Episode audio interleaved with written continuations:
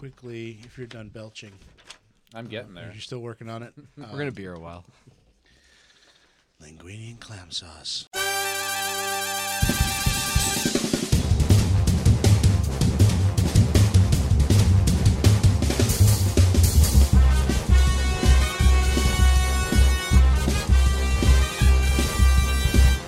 Welcome to Unimed's Innovation Overground, where we dig into some of those amazing discoveries and innovations that we often hear about in, on campus, on universities, but for whatever reason never actually materialize into actual things. And we want to look into what it takes to push those things down the development road and so that they can affect our lives in meaningful ways.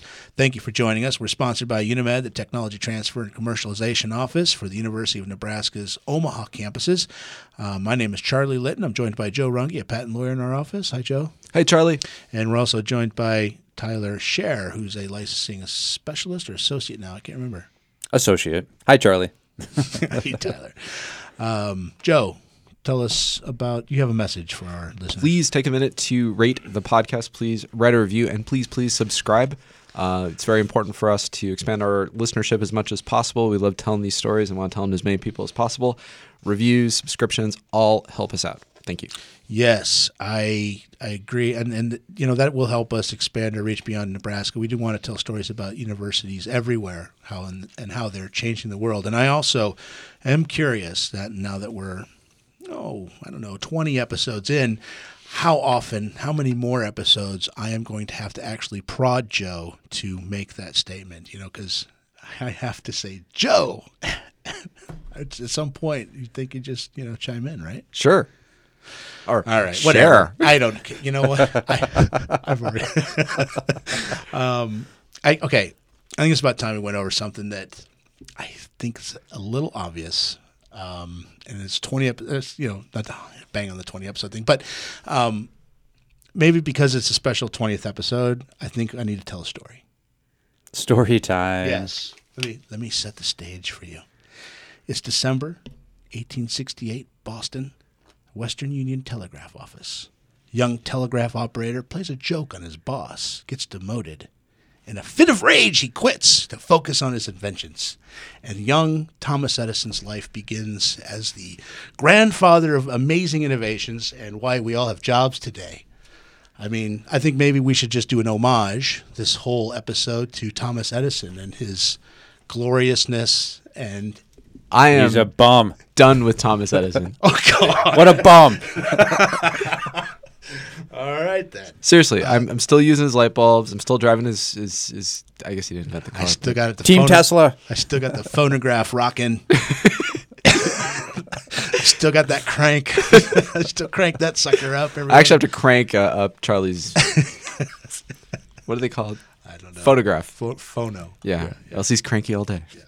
No, yeah, uh, it's batteries. I, I, it's batteries that gave me the most. The the nickel iron battery that the, the Edison perfected was you know still driving so much of our, our, our power. And and if you look at your, your phone or, or all your kids' toys or whatever, Wait, Edison invented the battery? no, um, the batteries invented for a long time, but he invented a particular type of battery chemistry. Oh, okay. Yeah.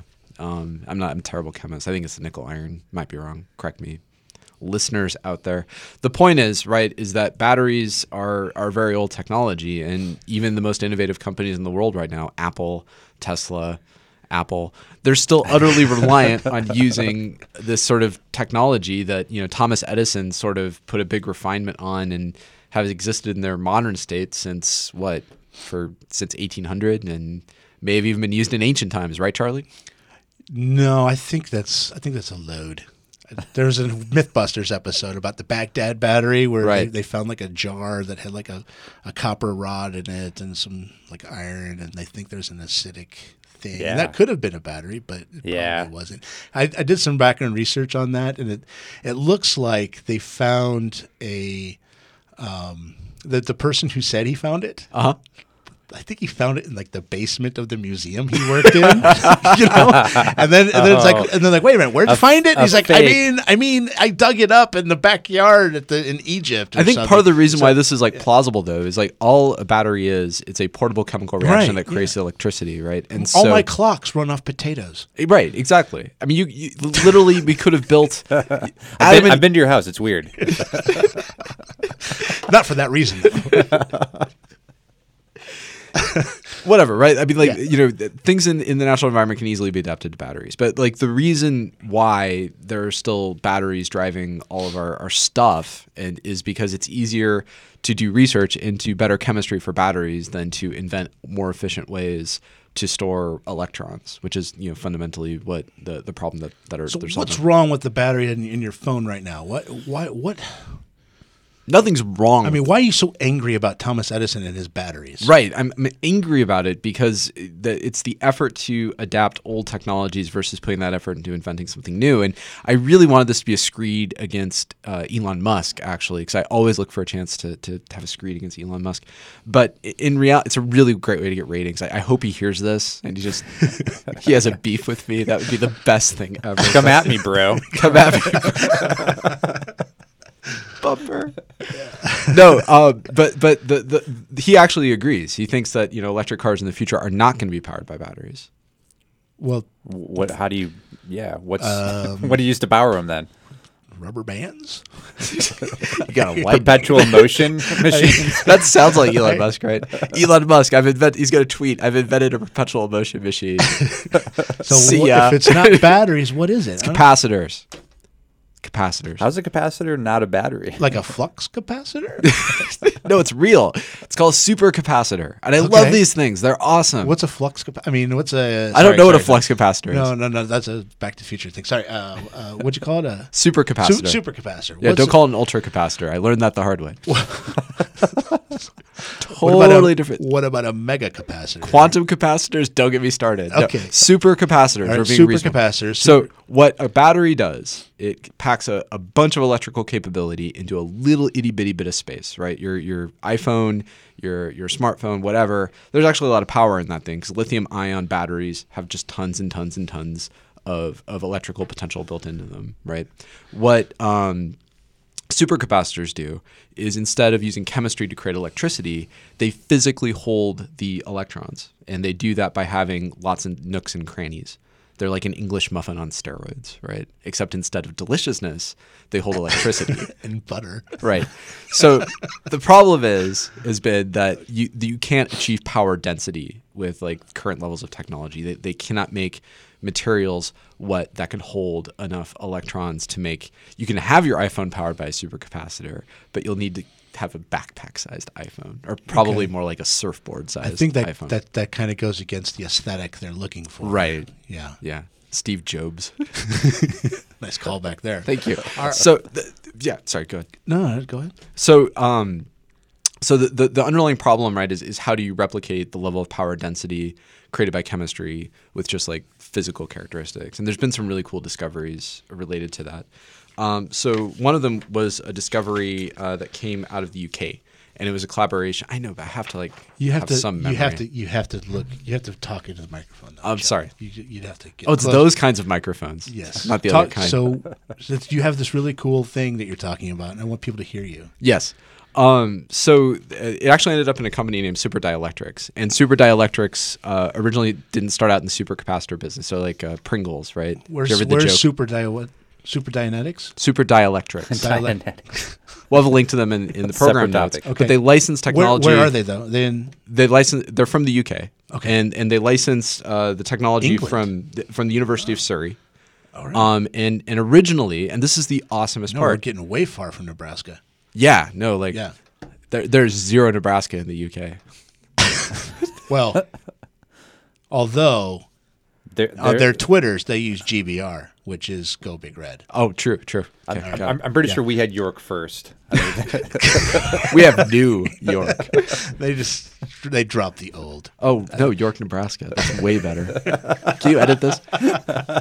No, the the the the the, the technology they licensed was not for supercapacitors. It's for contact lenses. Wait, what? Yeah, it's a What? polymer. You have a battery in your eyeballs? you have a battery in your eyeballs exactly so what makes what makes contact lenses so comfortable to wear like soft contact lenses Is the batteries? is is the fact it's that the electricity they running could just through hold them? Wait. tons and tons and tons of liquid right and the reason they can Ah, hold tons and tons of liquid is pockets. called wetting and wetting comes down to having lots of nooks and Wait, crannies wedding, married wedding? no wetting Oh, like bedwetting. i am talking into the microphone wetting Head wedding. are you not entertained yes, you're doing wonderful work.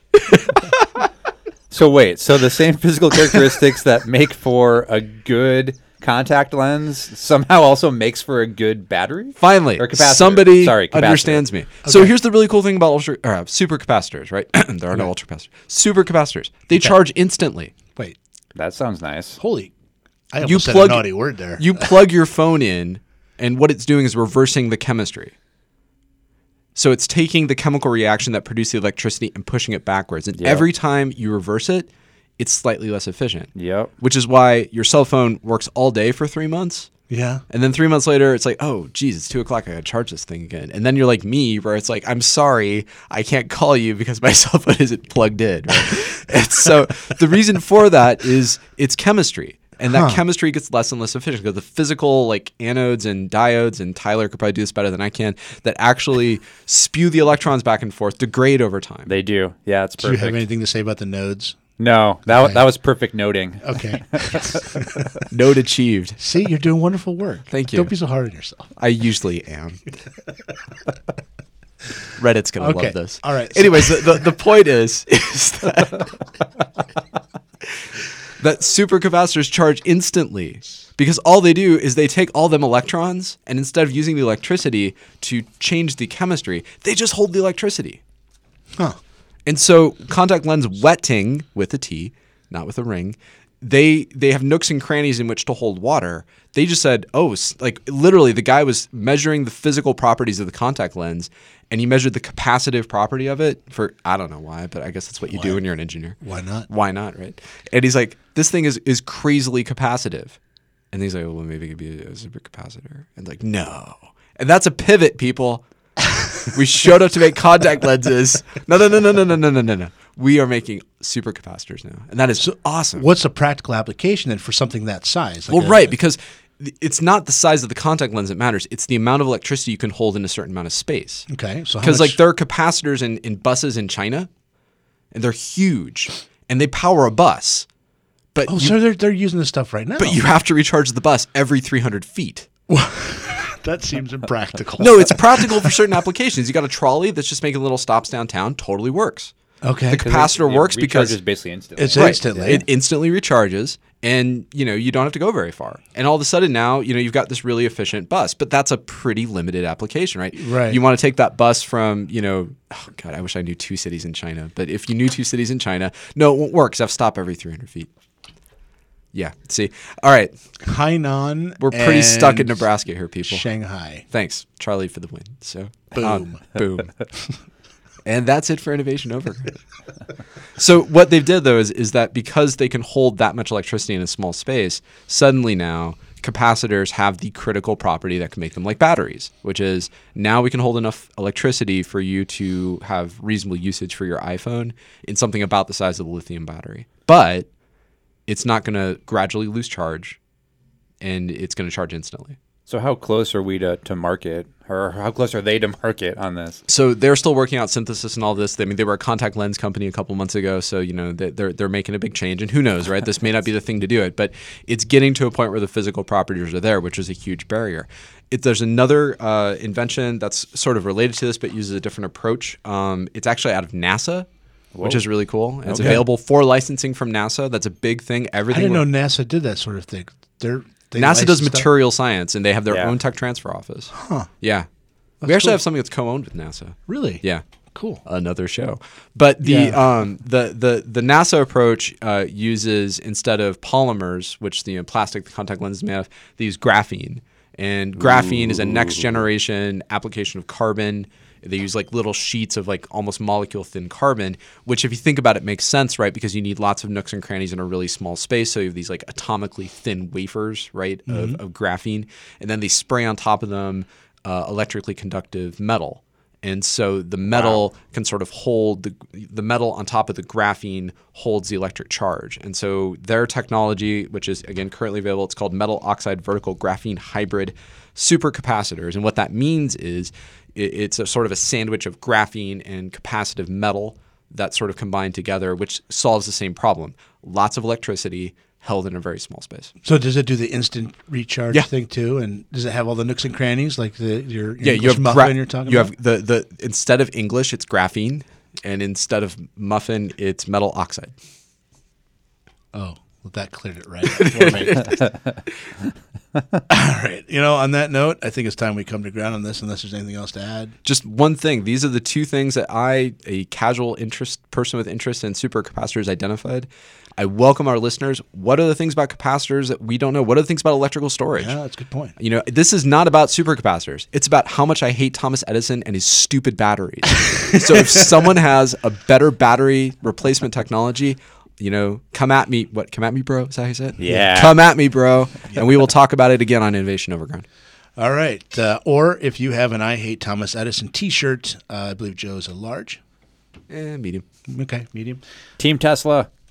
I'm a Chinese large. All right. On that note, it's time to come to ground. Thank you for joining us. For Tyler Scher and Joe Runge, I'm Charlie Litton on the Innovation Overground.